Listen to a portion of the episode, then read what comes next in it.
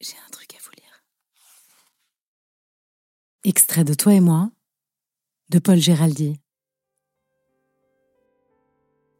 Méditation. On aime d'abord par hasard, par jeu, par curiosité, pour avoir dans un regard lu des possibilités. Et puis, comme au fond de soi-même on s'aime beaucoup, si quelqu'un vous aime, on l'aime, par conformité de goût. On se rend grâce, on s'invite à partager ses moindres mots. On prend l'habitude, vite, d'échanger de petits mots.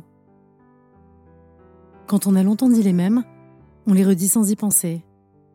Et alors, mon Dieu, on aime parce qu'on a commencé.